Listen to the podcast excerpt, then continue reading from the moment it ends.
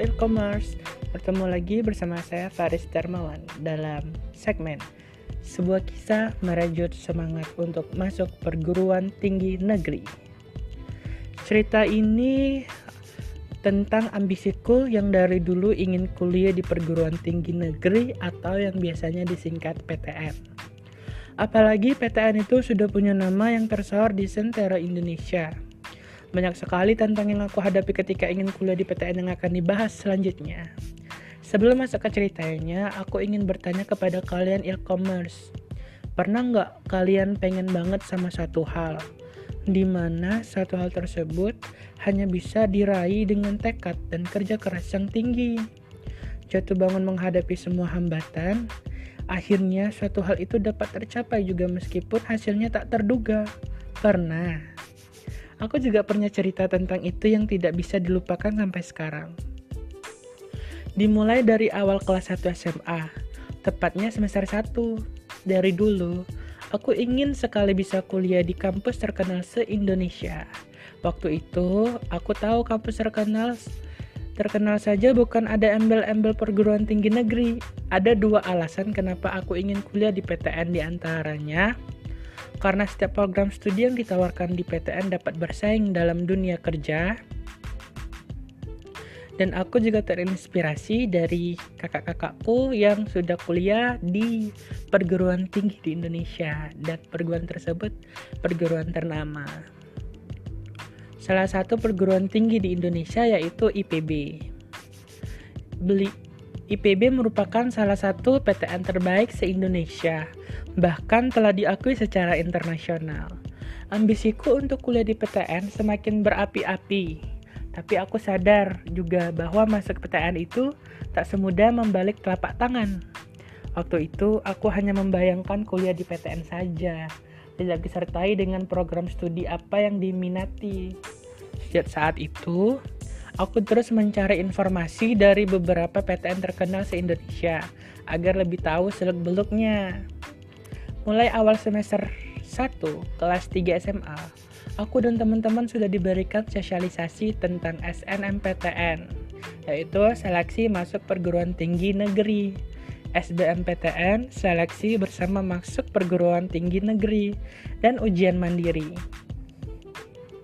SNMPTN dan SBMPTN merupakan jalur tes masuk PTN tingkat menyeleksi kandidat menggunakan nilai hasil ujian tulis. Ujian mandiri adalah tes yang diadakan sendiri oleh kampus yang bersangkutan sesuai jadwal yang ditetapkan. Dalam SNMPTN 2018, pada sekolah yang memiliki akreditasi A, diberi kota peserta sebanyak 75%. Siswa dengan nilai rapat terbaik, sekolah ak akreditas B diberi kota sebanyak 50%. Siswa dan sekolah akreditas C diberi kota sebanyak 25 sis 25% siswa. SMA aku sendiri memiliki akreditas A yang secara otomatis mengikut sertakan 75 siswanya dengan pertimbangan nilai rapor terbaik. Tapi di sisi lain aku juga menganggap sistem SNMPTN ini sebenarnya tidak adil Sebab siswa yang ikut hanya 75% saja, namun ada baiknya juga bagi yang tak ikut karena mereka dapat menyiapkan SBMPTN 2018 mendatang secara maksimal. Well, saranku nih ya, tolong kalian yang di kelas 3 SMA yang telah diikut sertakan sebagai peserta SNMPTN, jangan berbangga dulu, apalagi sok paling pintar satu angkatan. Percayalah semua itu itu hanya bakalan nyesek ketika kalian ditolak SNMPTN karena itu pernah terjadi pada diriku sendiri. Intinya kalian yang peserta SNMPTN jangan terlalu berharap sama hasil seleksi mendatang. Jadi, buat jaga-jaga kalian belajar juga soal-soal SBMPTN. Setelah melalui diskusi yang panjang, juga pertimbangan nilai rapor, akhirnya aku menemukan jurusan yang aku minati, yaitu ilmu hukum dan ekonomi. Sistem pengisian SNMPTN 2018 ini wajib memilih tiga kampus dan tiga jurusan. Nah, ada lagi nih tips yang mengisi pemilihan kampus dan jurusan di SNMPTN. Berlaku juga sih untuk SBMPTN. Usahakan pilihan pertama dan kedua adalah jurusan dengan minat tertinggi atau kampus yang reputasinya sudah dikenal. Sedangkan ketiga sedangkan pilihan ketiga adalah jurusan dengan peminat rendah atau kampus yang reputasinya biasa saja.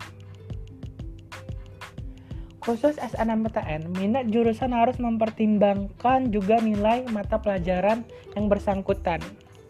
Rincian pilihanku SNMPTN 2018 ialah pertama, ilmu hukum Universitas Erlangga. Pilihan kedua adalah ilmu uh, akuntansi Universitas Syakuala.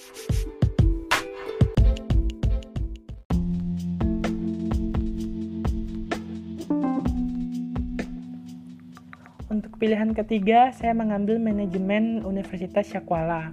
Setelah mengisi semua data SNMPTN 2018, hal berikutnya adalah menunggu pengumumannya sembari belajar soal-soal ujian nasional. Waktu semakin berjalan hingga ujian nasional usai dan kelulusan SMA pun hampir tiba. Aku mulai mempelajari soal-soal SBMPTN sebelum pengumuman SNMPTN 2018. Untuk itu, aku mendaftar di salah satu bimbel terkemuka di Banda Aceh. Informasi yang beredar, SNMPTN 2018 diumumkan sebulan sebelum SBMPTN 2018, yaitu pada bulan April. Selama menunggu pengumuman SNMPTN 2018, aku sebisa mungkin menguasai soal-soal SBMPTN yang menurutku setingkat dengan soal Olimpiade. Namun, soal SBMPTN lebih mengarah ke analisis dan logika tidak lupa aku terus berdoa agar lolos SM, SNMPTN 2018. Akhirnya hari yang ditunggu tiba. Pengumuman SM, SNMPTN 2018 dilaksanakan pukul 14.00. Aku cepat-cepat membuka laman SM, SNMPTN 2018. Namun servernya servernya down. Akhirnya aku buka lagi laman SNMPTN 2018 di jam berikutnya. Hasilnya dapat kata-kata mutiara. Maaf, Anda tidak lolos SMPTN 2018. Aku hanya melakukan dan mencoba merefresh halaman berulang kali. Tapi hasilnya tetap sama, seketika perasaanku hancur, campur aduk antara sedih, marah, jengkel, sampai aku mendadak hilang mood belajar soal SBMPTN. Rasa kecewaku bertambah ketika melihat banyak teman yang lolos SNMPTN 2018. Setelah pengumuman pagi, hingga malam aku hanya kuisi dengan melamun saja dan masuk bimbingan SBMPTN pun bolong-bolong.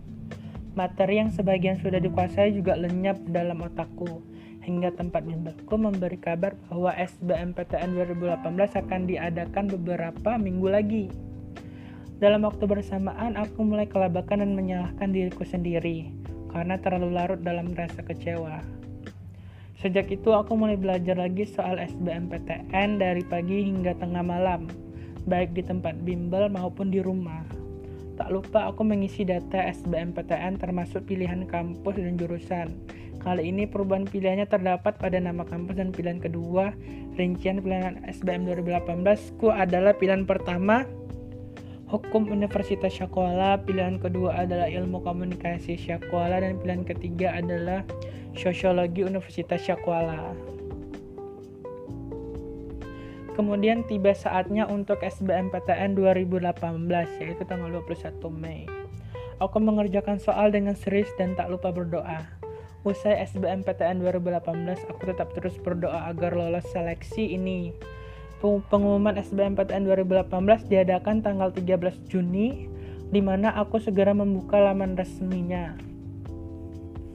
Hasilnya kali ini Selamat, Anda dinyatakan lolos SBMPTN 2018 Ilmu Komunikasi Universitas Syakwala.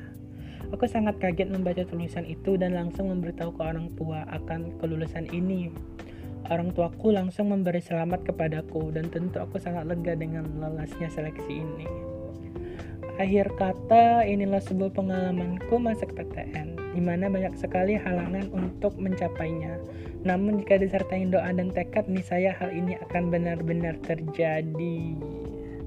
Oke, okay, sampai di sini aja. ceritaku bye bye bye bye